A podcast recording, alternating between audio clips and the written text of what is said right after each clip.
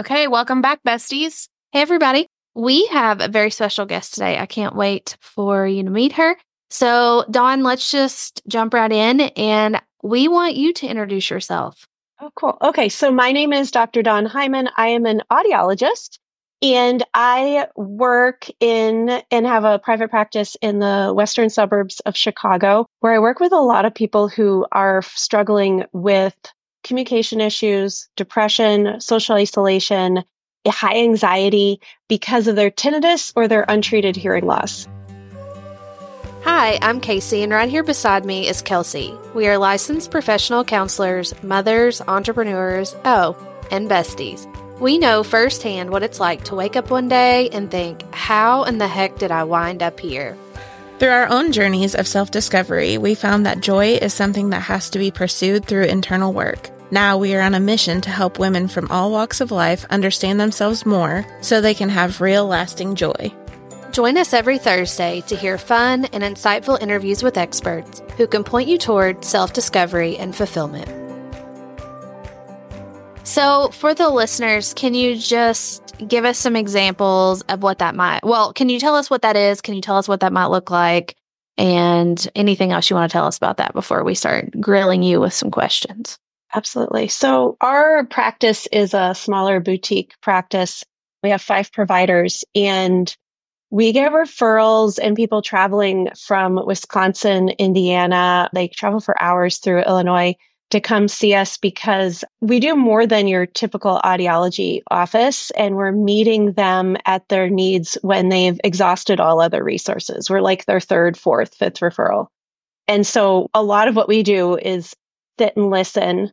And then we are referring to mental health providers quite a bit because with our depression screenings, we're finding that they are struggling more with what's happening to their bodies, let alone how it's cascading into their life than they're realizing.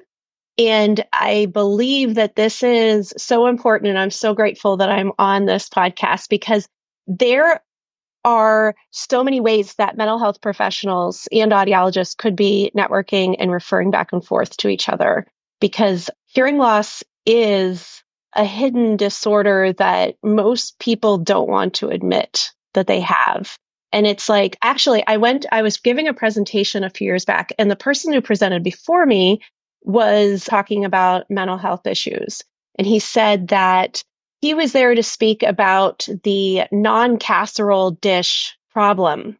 He said, if a church finds out that someone had a heart attack or they have cancer, everyone like bands together and they bring all these dishes with casseroles in them for the family. But if you find out that someone has a mental health disorder, there's no train of food coming. And the same thing happens with hearing loss. No one wants to talk about it. It's the big taboo. People feel shame around it, and we have to stop that. I mm-hmm. want to bring the light to it and just have everyone just start talking about it. Let's save some marriages. Let's help people to get out and find joy in their life and stop just hiding and pretending that they have to deal with this all by themselves. Yeah. What you just said reminds me of a couple things. Like a lot of times I find in in the mental health practice that people who have hearing loss as a child often struggle with attachment because they were always so like let's say that they had mild or medium hearing loss until they were let's say 12 and they didn't know well they just thought the kid just wouldn't listen and it was a communication barrier. Yeah. and so i'm finding like i'm getting like generations down from that where there's like attachment issues that are stemming from maybe that period of time. Do you see that often? Well you know there's even when they become adults later on, right? Like there was always that one person, their mom usually, that helped guide them or supported them, advocated for them, or maybe over advocated, helicopter parented a little too much, in my opinion, and then made it so that that person didn't feel like that they had the power to be their own person. And then also sometimes if and when a child is diagnosed with something, the parents seem to coddle that kid differently than the other siblings. And then there's sibling rivalry, or the others are acting out because that one seems to be treated differently. And then that person also feels like they're invincible in the sense where they don't have to be accountable for stuff. Is that resonating with what you're seeing? Yeah, it's actually kind of polar opposite, but it's, you know, I'm talking about, well, I was referring to like generations back, like probably three generations when like hearing loss, you didn't hear much about it. And now it, you know, I could see both ends of it. What do you think? Yeah. So you, you're thinking more about like children and my mind goes straight to the elderly because I remember just within my own family how my grandparents, well, none of the men in my family could hear. And they all, we, you know, we all just kind of always joked about it. It's like that they don't listen to anything, you know, whatever. But now that I'm older, I actually don't think they could hear. I think there was some hearing impairment because it, like my grandfather, my dad, my brother, like it's, it's, it's everyone. But you know, as I was writing my book and I was thinking a lot about the stories and the scenarios that came up between my grandmother and my grandfather, I noticed a very drastic decline in both of their healths after they lost more of their hearing. I noticed their mental health went when my grandfather I mean he always wore hearing hearing aids but I don't think they worked. but I just noticed that when his hearing got worse, so did his just morale. Like he didn't want to be around. He was very social. He was always at church. He would go to Walmart just talk to people. And when that started happening, he was, he very much isolated himself. And I noticed a trickle down effect to a lot of other problems in his life. Yeah, that unfortunately can be the case. It tends to be that most people wait on average easily seven years after the first time they were diagnosed with a hearing loss. They were told they should do something. Then they wait seven years. Mm-hmm. Seven years is a long time to, let's say, not be able to see well, right? And then see if you can start speed reading really quick after a correction. But usually that means that once they got there, it was probably they were hiding it for 10 years. So now we're up to maybe 17 years, could be 20 years before it's that bad and they try to do something and it's the use it or lose it principle. We're now seeing in many studies around the world where they are looking post morbid at the brains, the size of the brains and the, the portion of our brain that we are processing speech. And they actually shrink in those that have untreated hearing loss or they waited. Their cognitive decline is three times more likely if they have even a mild hearing loss it's crazy. And then socially, I teach a, an aural rehab course at Rush University for their doctoral program for audiology. And a lot of the research is out there showing that a lot of people don't do something because of the way that others maybe they saw or they themselves picked on someone or made fun of them because of the hearing loss. So Disney didn't help. I worked at Walt Disney World in college and I love Disney, but we have Dumbo, we have Dopey, we have all these characters that had big ears and they were deaf and dumb. And it's like the comic relief to make fun of someone who has a hearing loss. Then when that happens to you and you didn't schedule it and it's none of, it's not your fault, could be genetic, could have been just you worked in around large, loud tractors Okay, you you worked around a lot of loud noise, and what happens? Your ears change, and it catches up with you later, and now you'll be I don't know who's this audience. You'll be damned if you're going to do something about it because you don't want to be the butt of everyone's jokes because you were the one that was leading the jokes, or yeah. you laughed along with. You know, the bully doesn't want to be bullied.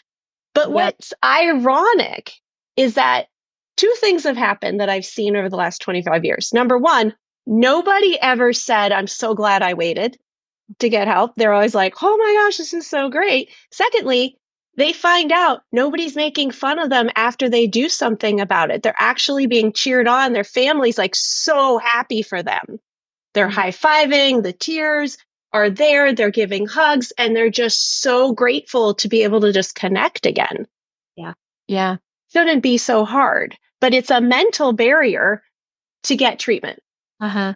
Yeah, I can I can see how that could just affect interpersonal relationships in general. I can't even imagine. I mean, it's hard enough to maintain interpersonal relationships with healthy ears and hearing and imagine, you know, missing that whole component.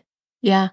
Do you maybe this is just ridiculous, but do you ever notice that people is this something that people will compensate for in other ways like when they can't hear are they more perceptive of you know do you find that any of your patients like read body language better or you know have they learned that or is this just kind of one of those things that that doesn't really happen so much it depends on the the person and how old they are so when i worked in a children's hospital I knew when I was working with a kiddo who had a hearing loss because I would give them these pegs. Let's say they're three or four years old, and we give them this this like bin of pegs and say every time you hear the beep, play the game. We just teach them, you know, even even if it's just conditioning them without language.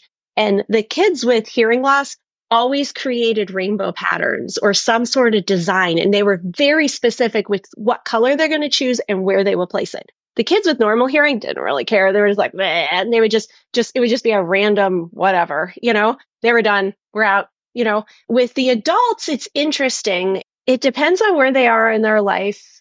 Are they willing to learn something new? A lot of them, this is where mental health comes in that they just might just have a defeatist attitude and they're they refuse i have one patient terrible hearing from being a car mechanic racing cars all kinds of stuff all the engines just killed his ears.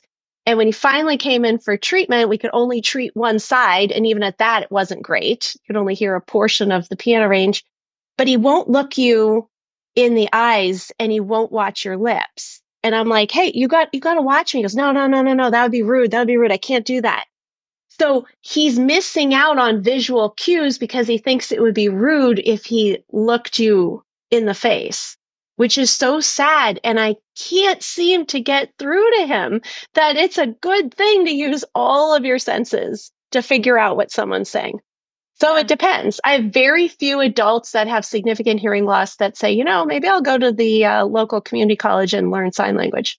Yeah. Or I could imagine people that have been diagnosed with autism and hearing loss. That would be a very difficult combination because they probably will not make eye contact or, you know, they'll be very. That's an excellent point. I know a lot of audiologists, and back in the day, I used to, I was kind of the deciding factor. Is this child going to see a neurodevelopmental pediatrician or are we going to fit them with hearing aids? Because they don't respond to their name. They don't seem, they're not talking. We don't know. Do they have a significant hearing loss or are they autistic? Mm-hmm. Yeah. And the parents that would start crying when you find out it's not hearing loss because that's a whole nother ball of wax to go into. But yeah, that's an excellent point though. I never thought about it. Yeah. I can see how, you know, your industry and our industry is really connected. And that's kind of what we talk about a lot on this podcast is how there are so many connections within our lives about things, but we don't even like we're all so busy and so focused and driven and hyper vigilant that we really don't even take the time to think about and and connect those points. No, we have two. They're tongue in cheek. They're cute. Different types of signs in our office that say we save marriages. and we get a lot of laughs about it. Like, ah, that's so true. You know, yeah. but you know, and we think, you know, the reason why it's tongue in cheek is usually it would be you all that are saving marriages but sometimes it's just a communication breakdown. Yeah. I never realized. So we went to the audiologist conference in Texas, Texas, but I never realized how much that would play a factor in my everyday practice as a therapist. I've had a few referrals from the School of the Deaf mm-hmm. um, in Danville. In Danville. And a lot of people with parents who had hearing problems, like childhood hearing loss, and a few that actually have what would you what's the term? She so I I had a former client that in her words she says she is hard of hearing and it, it was really interesting to kind of see just just progressions over clients lifespans and in in therapy and how just think, and you may have seen it in your own clients too, but like there's there's definitely themes that come up with hearing loss and for mental health in our in our industry. And I think a lot of it goes back to what Kelsey was saying. It's that in children, you know, we see in, in adults too, but that lack of attachment in some way or even an unhealthy attachment.